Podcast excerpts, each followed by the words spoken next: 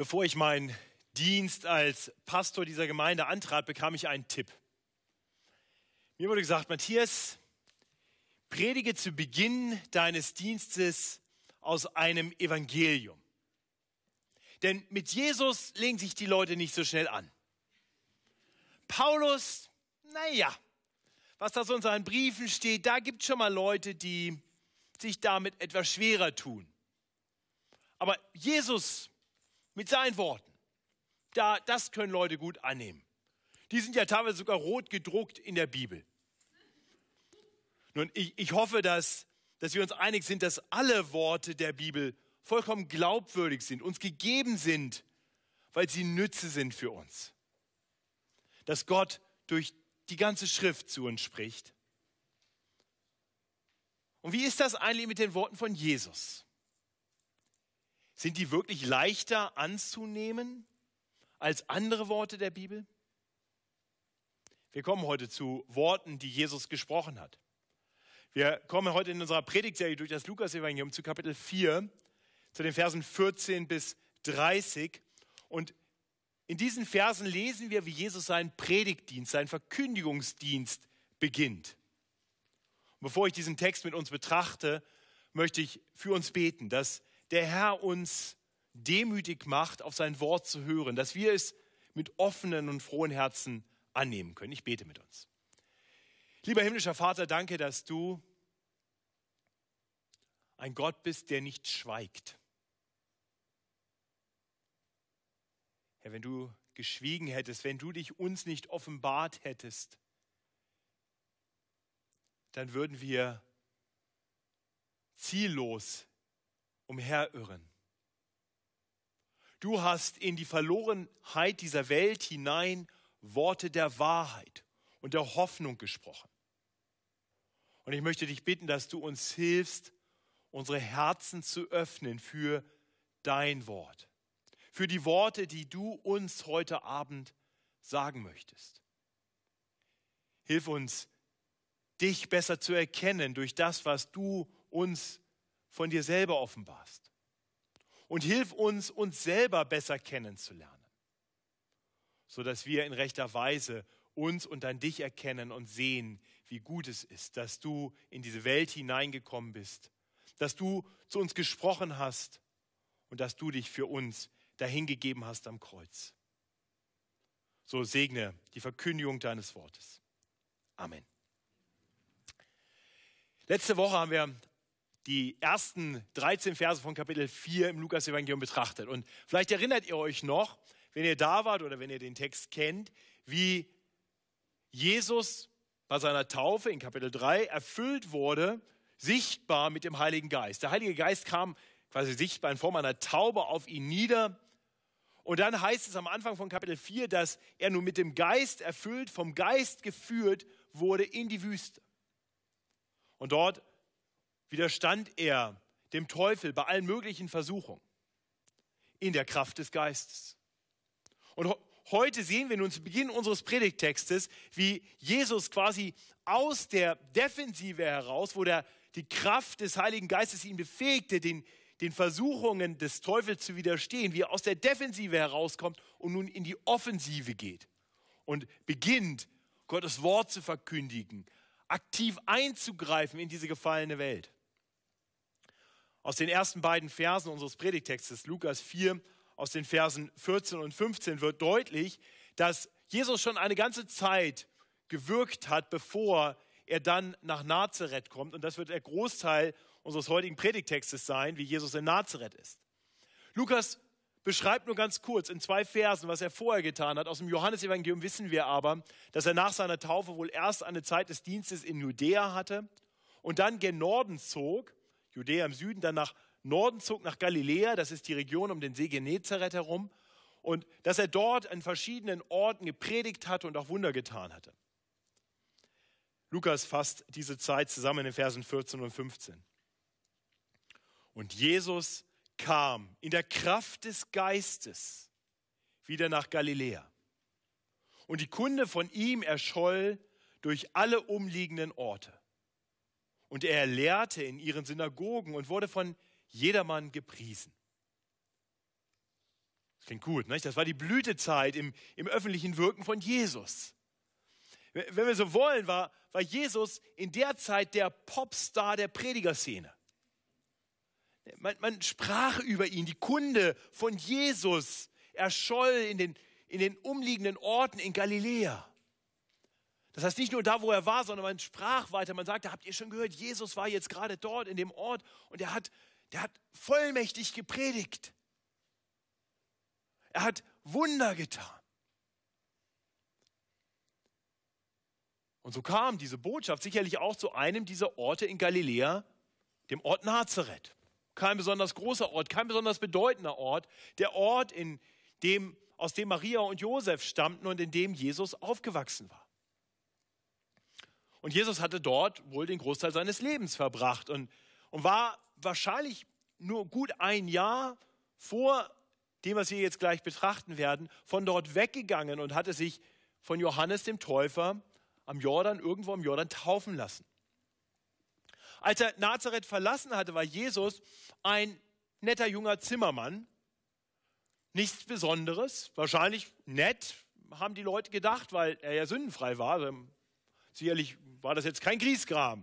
Fröhlicher, netter junger Mann mit einer etwas unglücklichen Vorgeschichte. Das erzählte man sich wahrscheinlich auch, denn die meisten Menschen, die dort in so einem kleinen Dorf lebten, die wussten natürlich, dass seine Mutter Maria irgendwie schwanger war, bevor sie geheiratet hatte. Das war ein Skandal, das sprach sich rum.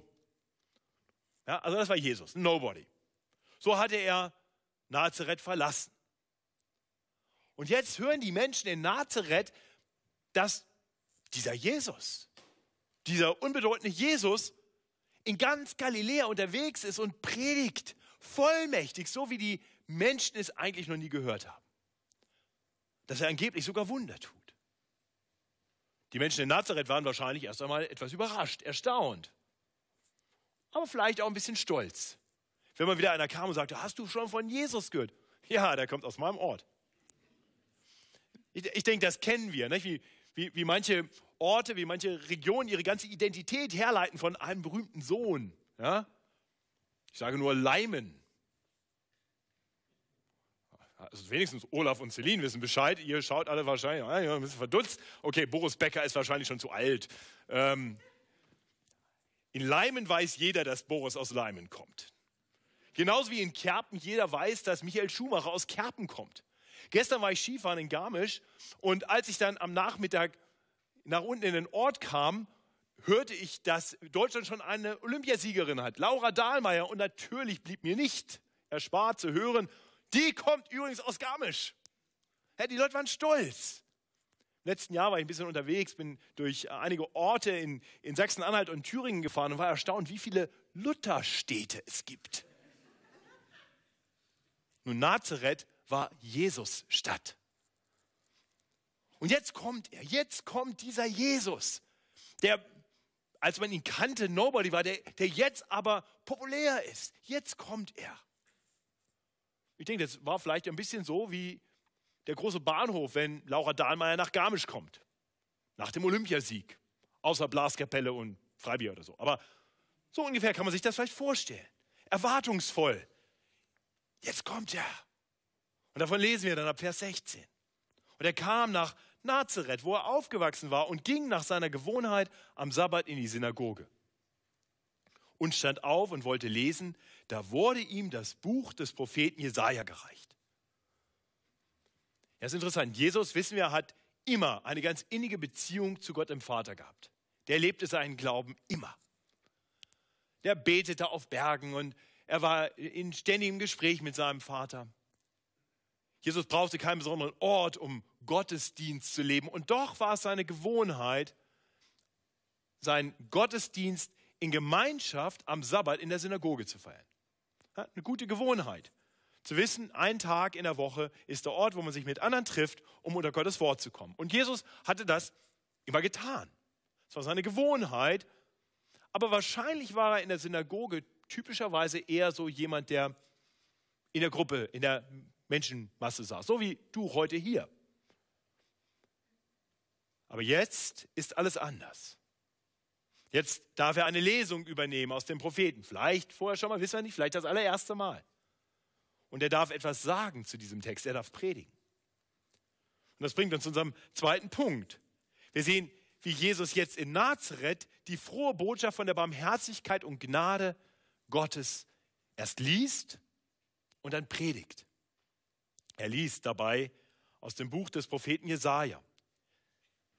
So lesen wir in Vers 17. Und als er das Buch auftat, fand er die Stelle, wo geschrieben steht: Der Geist des Herrn ist auf mir, weil er mich gesandt hat, zu verkündigen das Evangelium, den Armen.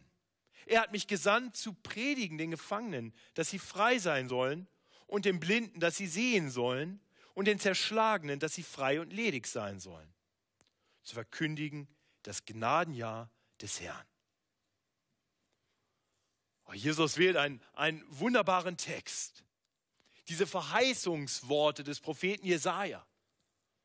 Wahrscheinlich haben die Menschen gesagt, hat er sich einen guten Text ausgedacht oder ausgesucht, der Jesus.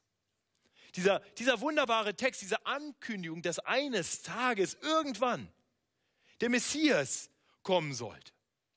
Ein von Gott gesalbter und gesandter, der den Armen eine frohe Botschaft, Evangelium, ein griechisches Wort für frohe Botschaft, eine frohe Botschaft bringen sollte. Die besondere Zielgruppe waren die Armen und das wird dann weiter erklärt, um wen es hier geht. Nicht? Er sollte kommen, um Gefangenen zu verkünden, dass sie frei werden sollen. Er sollte Blinden helfen, wieder sehen zu können. Und die Zerschlagenen, oder besser die Unterdrückten, die sollten frei werden. Und dann sollte der Messias das Gnadenjahr des Herrn bringen, verkündigen. Und dieses Gnadenjahr des Herrn ist wahrscheinlich das Erlassjahr, von dem im dritten Buch Mose in Kapitel 25 die Rede ist. Das war von Gott angeordnet worden. Das Erlassjahr war, jede 50 Jahre sollte so ein Jahr sein, an dem alles wieder hergestellt werden sollte, was vorher anders war. Es sollten alle Schulden getilgt werden. Wenn ein Jude kein Geld mehr hatte, dann konnte er zweierlei Dinge tun, wenn er sein Essen nicht mehr kaufen konnte. Er konnte sich entweder selber versklaven, er konnte sich also an jemand anders verkaufen und sagen, ich will jetzt dein Diener sein. Und dann hat er ihm gedient. Aber aus dieser Unfreiheit sollte er herauskommen in diesem Erlassjahr. Alle 50 Jahre sollten alle Menschen wieder frei werden. Oder, wenn er Land hatte, konnte er vielleicht selber frei bleiben, aber sein Land jemandem anders übertragen. Er konnte also seinen Besitz weggeben. Aber im 50. Jahr sollte es zurückgegeben werden, sodass die ursprünglichen Zustände wiederhergestellt wurden. Interessanterweise wird von diesem Erlassjahr, von diesem Gnadenjahr des Herrn in der Bibel, nachdem es verordnet wird von Gott, wird es nur noch einmal so andeutungsweise erwähnt und sonst nie wieder die Rede davon. Obwohl es ja eigentlich jedes 50. Jahr sein sollte. Könnte sein, dass das einfach nicht erwähnt wurde, könnte aber auch sein, und ich halte das für durchaus sehr wahrscheinlich, dass es vielleicht nie wirklich gefeiert wurde. Nachvollziehbar eigentlich. Ne? Ich habe mal überlegt, wer die Macht hat, wer das Sagen hat, wer so ein Jahr ausrufen könnte, das waren ja die, die normalerweise eben auch Besitz hatten. Die hatten gar kein Interesse daran, dass das Gnadenjahr wirklich gefeiert wurde. Und so war das wahrscheinlich auch da in Nazareth. Aber der Gedanke daran ist ja ein schöner Gedanke. Also ein Gedanke daran, dass die arm sind, dass denen irgendwann geholfen wird, dass die frei werden und so. Schöner Gedanke. Vielleicht ein bisschen so, wie wenn wir in der Offenbarung lesen über den Tag, wenn Jesus wiederkommt. Und dann soll allen geholfen werden und jedes Unrecht soll gerichtet werden. Und denkt man, das ist ein schöner Gedanke, das ganze Unrecht, was ich so erlebt habe. Naja, wir denken jetzt vielleicht nicht unbedingt daran, dass ich ja vielleicht selber auch welches getan habe und das auch gerichtet wird und ich vielleicht jetzt schon mal anfangen sollte, das in Ordnung zu bringen. Also ich könnte mir vorstellen, dass es ein bisschen so war in Nazareth. Ja, also schöner Text. Die Leute waren gespannt. Was würde Jesus jetzt dazu sagen?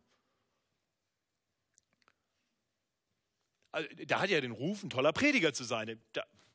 Jetzt schauen wir mal, was er jetzt sagt. Also ich denke, so eine ganz erwartungsfrohe Stimmung. Und jetzt spricht Jesus in die Situation herein. Und das heißt, und als er das Buch zutat, gab er es den Dienern und setzte sich. Und Alle Augen in der Synagoge sahen auf ihn und er fing an, zu ihnen zu reden. Heute ist dieses Wort der Schrift erfüllt vor euren Ohren.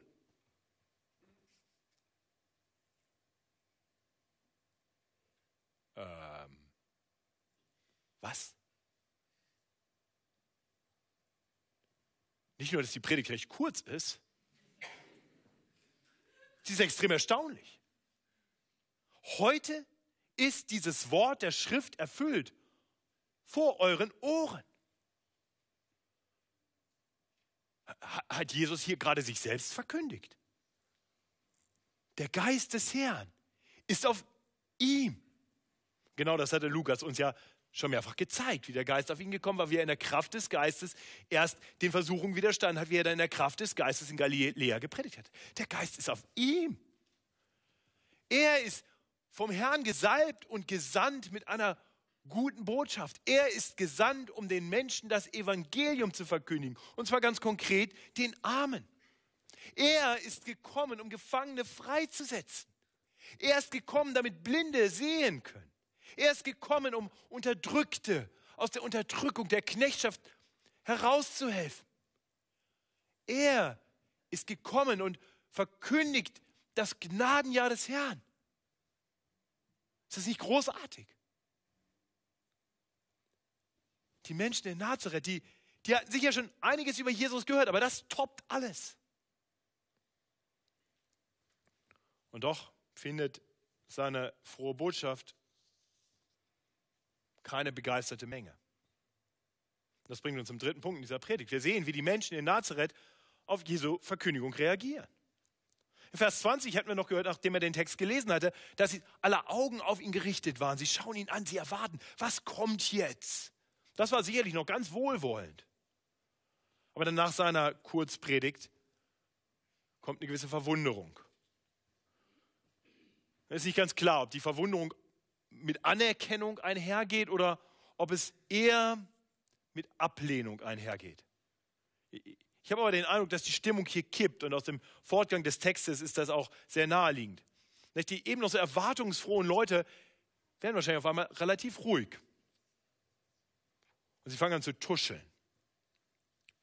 Wir lesen Vers 22. Sie gaben alle Zeugnis von ihm und wunderten sich, dass solche Worte der Gnade aus seinem Mund kamen und sprachen, ist das nicht Josefs Sohn? Das können wir uns vielleicht vorstellen. Jesus. Ist das nicht der bis vor einem Jahr hier gewohnt hat? Ja, ich kannte ihn auch. Das ist keine große Rolle. Das ist der. Ohne jede Frage. Maria war seine Mutter und Josef sein Vater. Was haben denn solche Worte der Gnade aus Jesaja? Was ist denn das für eine Anmaßung, dass er meint, das hat was mit ihm zu tun, mit seinem Kommen, mit hier und heute? Ja, die Leute in der Synagoge, die kannten Jesus zu gut. Das machte einfach keinen Sinn. Das konnten sie nicht akzeptieren. Jesus war bekannt. Der war ja gewohnt, am Sabbat in der Synagoge zu sein. Der war Gemeindemitglied. Den kannte man. Und das war genau das Problem. Die Leute hatten keine Ahnung, wer er wirklich ist.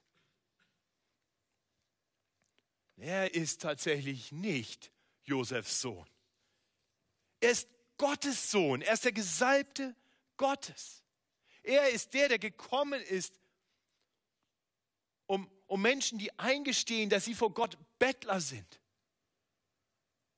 Um ihnen in Barmherzigkeit und Gnade zu entgegnen.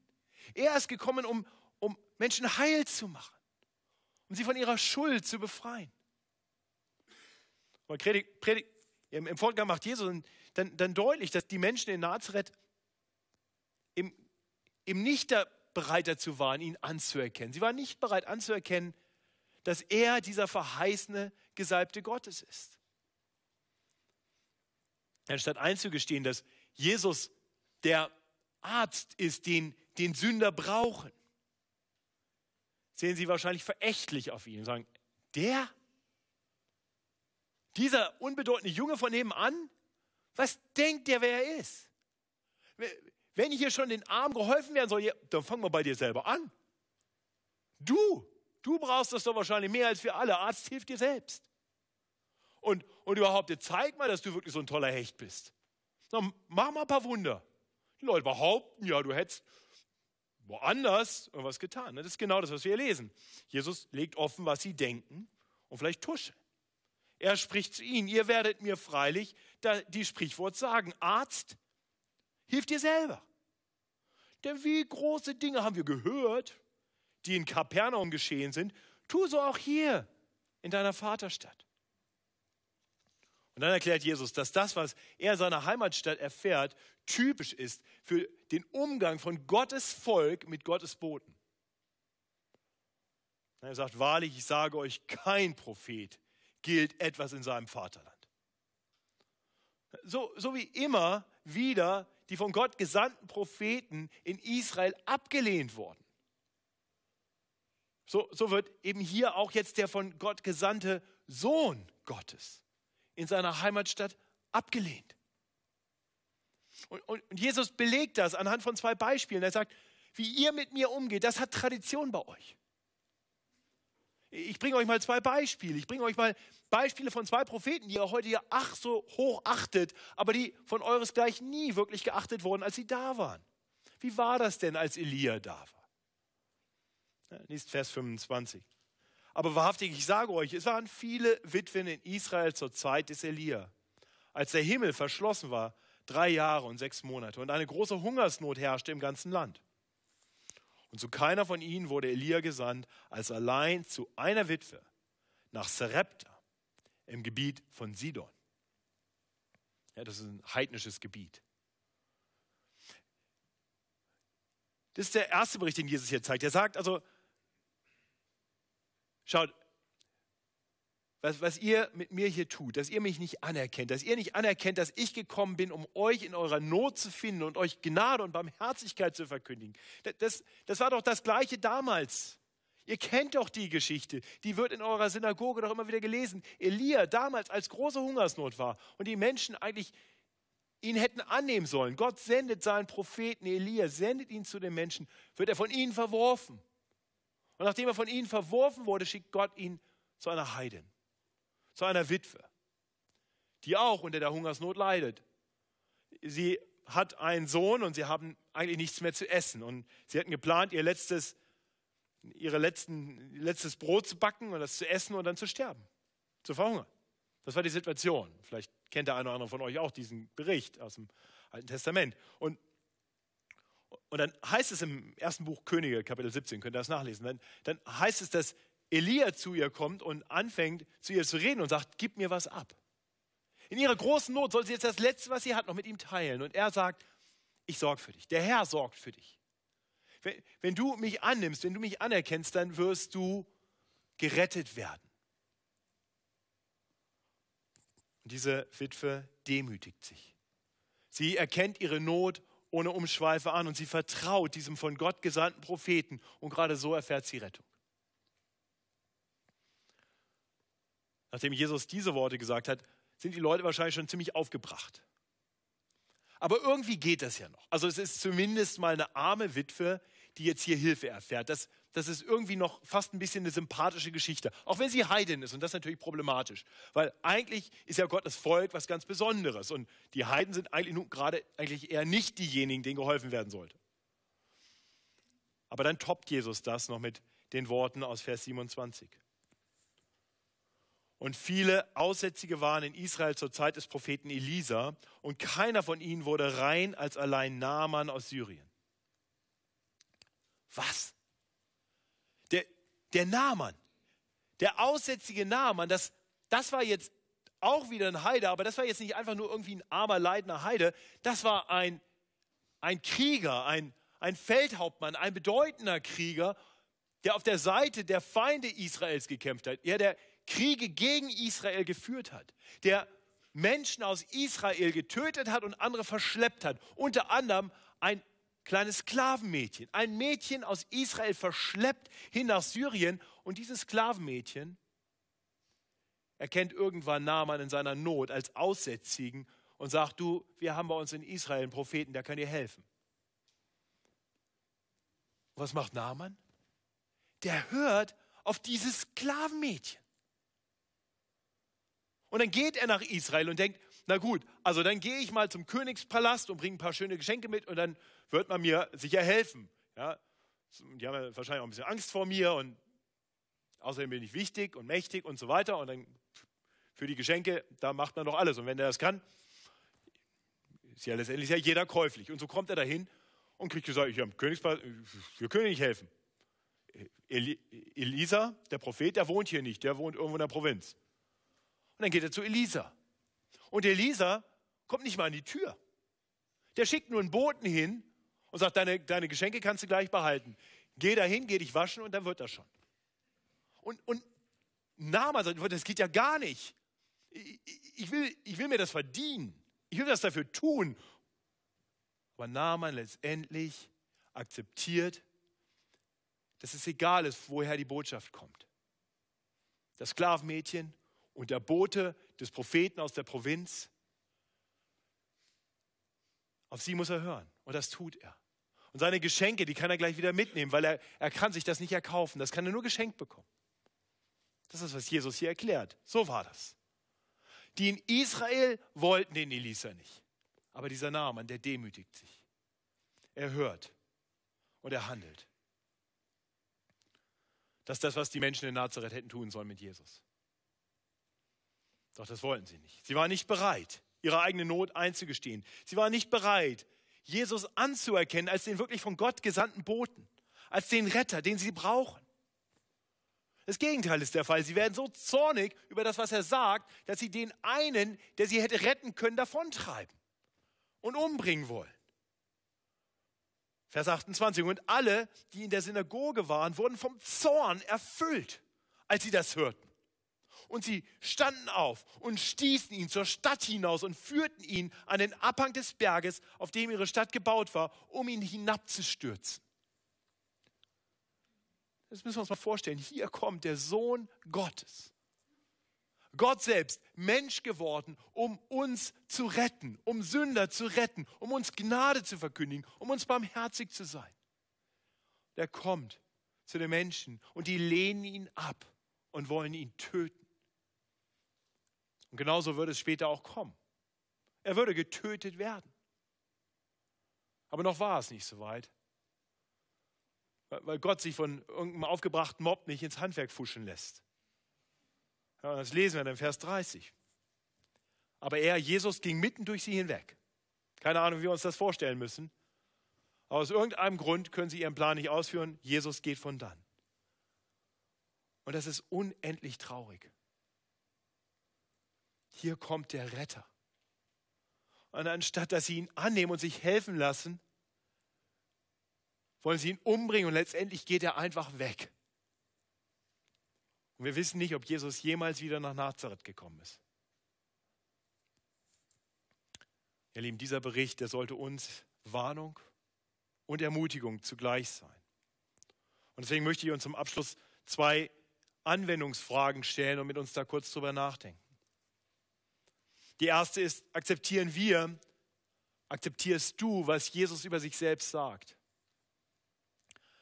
Das heißt, vertraust du darauf, dass Jesus wirklich der Gesalbte Gottes ist, der in der Kraft des Heiligen Geistes gekommen ist, um dir, um uns Menschen, die Barmherzigkeit und Gnade Gottes zu offenbaren. Er ist gekommen für alle, die arm sind. Und Jesus würde später noch genauer erklären, dass es hier nicht primär um physische Armut ging. Er ist gekommen für alle, die geistlich arm sind. Er ist gekommen, um sie reich zu machen. Er ist gekommen, um Gefangene zu befreien. Und Jesus würde später erklären, dass die Befreiung, die er bringt, die Befreiung von der Knechtschaft der Sünde ist. Er würde Menschen frei machen davon. Er ist gekommen, um Blinde sehend zu machen. Und wiederum, er hat physisch Blinde tatsächlich sehend gemacht. Aber er würde später erklären, dass wir vor allem eine geistliche Blindheit haben. Dass wir für die Dinge Gottes blind sind. Und er würde kommen und Menschen die Augen auftun, sodass sie geistliche Wahrheiten erkennen, verstehen können. Er würde die Unterdrückten freisetzen. Und er würde tatsächlich das Gnadenjahr Gottes bringen. Im Gnadenjahr, da sollte alle Schuld getilgt werden. Und das funktionierte ja nicht so, dass im Gnadenjahr jetzt irgendwie der Nachbar für den verschuldeten Nachbarn eintrat und die Schulden dann abzahlte. Nee, der, dem jemand etwas schuldete, hat selber die Schuld übernommen. Er hat den Schuldschein zurückgenommen. Hat ihn selber bezahlt. Und das ist das, was Jesus tun würde. Er verkündigt nicht nur das Gnadenjahr, er bringt es ganz persönlich. Er würde später erklären, ich bin nicht gekommen, mir dienen zu lassen, sondern zu dienen. Das heißt, er ist auch nicht nach Nazareth gekommen, um dort einen großen Bahnhof zu bekommen, um bejubelt zu werden. Er ist gekommen, um den Menschen zu dienen, indem er ihnen die frohe Botschaft verkündigt. Und dann würde Jesus fortfahren und sagen, ich bin gekommen, nicht um mir dienen zu lassen, sondern um zu dienen und mein Leben zu geben als Lösegeld für viele. Jesus würde die Schuldscheine bezahlen. Er würde die Schuld, die wir Gott gegenüber haben, von Menschen nehmen und wie Paulus später schreiben würde, ans Kreuz heften. So kam er nach Nazareth. Als Retter. Als Erlöser. So kam er in diese Welt. Er ist der Retter der Welt. Für alle, die ihn als den Gesalbten Gottes anerkennen. Das ist die wichtige Frage für dich heute Abend. Erkennst du ihn an als den Gesalbten Gottes? Als den ewigen Sohn Gottes, der gekommen ist, um Sünder aus ihrer Not zu befreien. Das Problem der Menschen in Nazareth war, dass sie falsche Erwartungen an Jesus hatten. Sie waren gerne bereit, ihm zuzuhören, aber sie konnten nicht akzeptieren, dass er mit Autorität in ihr Leben sprach. Das möchte ich einfach mal ganz klar sagen. Es reicht nicht, dass du sonntags kommst und dir vielleicht eine Predigt anhörst und nachher sagst, ja, das war ja ganz interessant. Oder vielleicht sagst du, das war beeindruckend, rhetorisch glänzend. Gott will nicht, dass wir staunen über das, was er zu sagen hat. Er möchte, dass wir es anerkennen, annehmen. Christen sind die Jesus als ihren Herrn anerkennen, die seine Autorität akzeptieren. Es ist gut und schön, wenn Jesus dein Freund ist. Das ist eine gute Sache. Aber wenn Jesus nicht auch wirklich dein Herr ist, wenn er einfach nur dein Kumpel ist oder dein Consultant oder wie auch immer du ihn nennen magst, dann ist er gar nichts, dann geht er weg. Er kommt mit einem Anspruch. Und ich möchte das ganz bewusst auch gerade den guten Christen unter uns sagen. Weil ich weiß, dass wir, die wir eigentlich schon lange im Glauben sind, manchmal in die Situation kommen, dass wir vergessen, dass Jesus wirklich der Herr über unser ganzes Leben sein möchte. Gerade bei uns. Gerade wir, die wir schon reif sind, die wir schon viel verstehen über uns und über ihn. Ich habe in der letzten Woche mit von zwei Gemeindemitgliedern gehört, die beide ganz offen sagten, dass sie wissen, was Gottes Wille ist in einer bestimmten Situation. Und die beide gesagt haben, aber das will ich nicht. Und ihre eigenen Wege gehen. Das hat mich unendlich traurig gemacht. Und ich möchte das wirklich sagen, wenn du in dieser Situation bist, wenn du Lebensbereiche hast, in denen du Jesus vielleicht ganz gerne hörst, aber er dir nicht in dein Leben sprechen darf, wenn er nicht das letzte Wort haben darf, dann bitte kehr um. Wer Jesus nicht als den Herrn über sein ganzes Leben anerkennt, der läuft Gefahr, das zu erleben, was die Menschen in Nazareth erlebt haben. Jesus ging einfach weg von ihnen. Und sie waren auf sich allein gestellt. Das ist ein riesiges Problem, wenn wir auf uns allein gestellt sind am Tag, wenn der Herr wiederkommt. Das bringt mich zu der zweiten und letzten Anwendungsfrage. Akzeptieren wir, was Jesus über uns zu sagen hat? Die Menschen in Nazareth hatten kein Problem mit dem, was Jesus las aus dem Propheten Jesaja. Erst als Jesus deutlich macht, dass diese Botschaft in ihm und in ihnen ihre Erfüllung findet, da wurden sie kritisch, feindlich. als er andeutete, dass sie die Armen sind, dass sie die Blinden sind, dass sie diejenigen sind, die Hilfe brauchen. Da stieß er auf Widerstand. Da stieß er auf einen Stolz, der das nicht eingestehen wollte. So möchte ich dich fragen, wie ist das mit dir? Erkennst du an, dass du geistlich arm bist? Weißt du, dass du gefangen bist und Befreiung brauchst? Immer und immer wieder von Schuld, von Sünde. Verstehst du, dass du in vielen Dingen geistig blind bist und Gottes Gnade brauchst, mit der er dir die Augen auftut, damit du Dinge besser verstehen kannst, wirklich verstehen kannst? Vor allem weißt du, dass du ein großer Schuldner bist, der am Zahltag vor Gott nicht bestehen könnte, wenn Gott nicht selbst deine Schuld für dich zahlen würde. Das ist die Grundlage dafür, dass Jesus für uns da ist, dass Gottes Barmherzigkeit und Gnade uns gilt. Wenn du diesen Schritt noch nie gegangen bist, dann ist mein Wunsch für dich, meine Einladung an dich, dass du dich demütigst vor Gott und eingestehst, ich brauche diesen Retter. Ich brauche diese Gnade. Und dann darfst du wissen, du musst nichts tun, du musst es einfach eingestehen, du musst einfach akzeptieren, wer du bist, dass du verloren bist ohne Hilfe und anerkennen, dass Jesus gekommen ist, um genau diese Hilfe in dein Leben zu bringen. Und dann wird er es tun, ja, dann hat er es für dich schon getan. Wenn du Fragen dazu hast, wie das funktioniert, was das genau bedeutet, deine Schuld zu bekennen und Jesus als deinen Herrn anzuerkennen, dann sprich gerne mit mir oder mit wahrscheinlich fast jedem, der neben dir sitzt. Wir freuen uns, dir da ein paar Schritte weiter erklären zu können. Aber ich möchte enden, indem ich die Christen unter uns anspreche. Wie ist das mit dir? Hast du die Worte, die ich gerade gesagt habe, abgetan, als das sind wir die 5 Minuten für die, die es noch nicht gecheckt haben? Ich weiß, dass manche so denken. Manche sind ja ehrlich genug, mir das zu sagen. Das verstehe ich. Und wisst ihr, gerade die reifen Christen unter uns, vielleicht sogar die, die ab und zu predigen oder die vielleicht Älteste sind oder die einen Hauskreis leiten oder die einfach denken, ich habe schon ganz schön viel verstanden, ich brauche nicht mehr so viel Belehrung. Ich denke, wir sind gerade in der größten Gefahr, solche Texte nur noch für die anderen zu hören. Ja, das ist eine gute Botschaft, für wen anders. Aber ich hoffe, der hat es gehört. Mir wurde diese Woche schmerzhaft klar, dass Jesus erst einmal mich anspricht.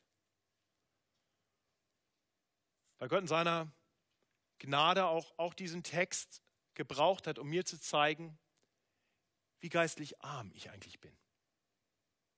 Wie blind ich oft bin.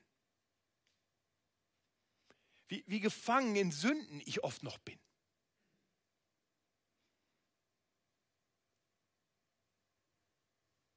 Und dann hat dieser Text mir gezeigt, dass Gott nicht dasteht, um mich jetzt zu richten, um mich jetzt zu schimpfen, um mir zu sagen, was bist du für ein Heuchler?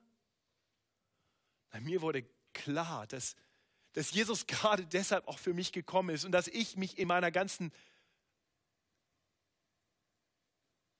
Schwäche, in meiner ganzen Idiotie ihm einfach zuwenden kann. Einfach neu vor ihm kapitulieren kann und sagen kann, okay, ich weiß, ich bin nicht würdig, hier dein Wort zu verkündigen, aber aus irgendeinem Grund soll ich es am Sonntag tun und du willst das sogar gebrauchen. Und ich darf mich neu freuen an Gottes Gnade. Ich darf mich neu freuen daran, wer Jesus ist und was er für mich getan hat. Weil mir klarer wurde, wer ich bin. Ich möchte dir Mut machen, dich von Jesus konfrontieren zu lassen, mit dir selbst. Dir ehrlich zeigen zu lassen, wo du vielleicht ein bisschen aufgehört hast, hinzuhören, hinzuschauen, wo du vielleicht arm geworden bist im Geistlichen, wo du vielleicht blind geworden bist, wo du vielleicht feststellst, dass die erste Freude weg ist, deine erste Liebe weg ist. Und wenn du dann erkennst, wer du wirklich bist vor Gott, vor seiner Heiligkeit. Wenn du verstehst, dass du da niemals bestehen könntest, auch mit dem gestrigen Tag und der letzten Woche niemals bestehen könntest, dann wünsche ich dir, dass du dann neu deinen Blick auf Jesus richtest und du neu erfüllt wirst mit der Freude an deiner Erlösung. Dass du neu Freude hast daran, dass du einen so gnädigen und barmherzigen Herrn hast, zu dem du immer wieder kommen kannst. Und er dir immer wieder die Augen auftut und er deine Armut immer wieder füllt und er dich immer wieder freisetzt. Das ist mein Wunsch für uns. Ich möchte schließen mit einem Bericht, den ich kürzlich gehört habe. Eines Sonntags sah ein Pastor in seine Gemeinde. Abendmahl wurde gefeiert. Die Gemeinde hatte in der Zeit davor eine ganze Reihe von Bekehrungen gesehen. Und er schaut und sieht, wie zwei Männer nebeneinander sitzen. Einer war ein sehr anerkannter Richter. Und daneben ihm saß einer, der war von diesem Richter einige Zeit zuvor verurteilt worden für kriminelle Machenschaften. War ins Gefängnis geschickt worden. Und der Pastor sieht, wie dieser nun aus dem Gefängnis befreite und zum Glauben gekommene ehemalige Kriminelle neben diesem Richter sitzt und wie sie sich gegenseitig das Abendmahl reichen und miteinander Gott loben. Und der Pastor ist total ergriffen. Nach dem Gottesdienst geht er zum Richter und sagt, ist Gottes Gnade nicht erstaunlich und wunderbar? Und der Richter schaut ihn an, mit Tränen in den Augen, sagt, Gottes Gnade ist einfach nur erstaunlich. Weißt du, dieser ehemalige Kriminelle, der heute neben mir saß, den ich einst verknackt habe, der hat in seiner Not, die so offensichtlich war, das einzig Richtige getan. Er hat sich Jesus zugewandt und ist gerettet worden. Aber das wirklich Erstaunliche an Gottes Gnade ist, dass ich neben ihm sitzen darf. Ich, der alles hat. Und der in seinem Stolz gedacht hat, ich brauche gar keinen Retter. Ich hab's doch zusammen. Der ist kriminell. Ich bin gut. Und Gott in seiner erstaunlichen Gnade ist in mein Leben eingetreten und hat mir die Augen geöffnet dafür, wer ich wirklich bin. Und heute darf ich neben ihm sitzen in der Gemeinde und Gott loben und seinen Tod feiern im Abendmahl.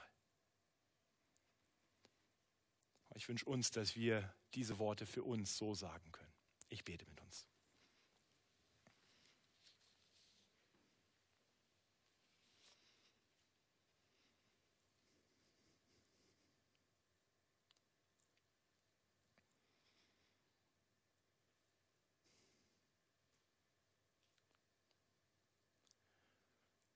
Großer heiliger Gott,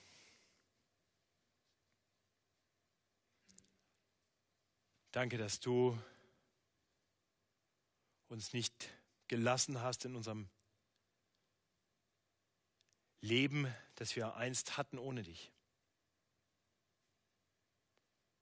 Ja, ich weiß es aus meinem Leben und ich weiß es von einigen unter uns, wie wir einst gelebt haben und dachten, wir hätten es alles zusammen. Oh Herr, wie blind, wie arm, wie gefangen in unserer Verblendung wir doch waren. Und du in deiner großen Gnade bist in unser Leben eingetreten und du hast uns offen gezeigt, wie sehr wir dich brauchen. Und du hast uns gezeigt, dass du unsere Not siehst und uns freisetzen willst. Danke. Ja, und wir bekennen dir, dass wir immer wieder blind sind, uns erheben, vielleicht verächtlich auf andere sehen, vielleicht staunen über die Gnade, die du im Leben von anderen hast und gar nicht merken, wie sehr wir das selber brauchen. Herr, schenk uns diesen realistischen Blick auf uns selbst zu erkennen, dass vor dir wir doch alle letztendlich gleich sind. Bettler, die nichts zu bringen haben. Und danke, dass du für uns gekommen bist. Und dass wir dir nichts bringen müssen, sondern dass wir einfach nur dir vertrauen dürfen. Akzeptieren dürfen, dass wir Not haben und erkennen dürfen, dass du gekommen bist, um uns freizusetzen. Herr, und so wollen wir unser Leben wirklich für dich leben. Hilf uns dabei. Immer mehr, nur für dich. Amen. Lasst uns aufstehen und miteinander.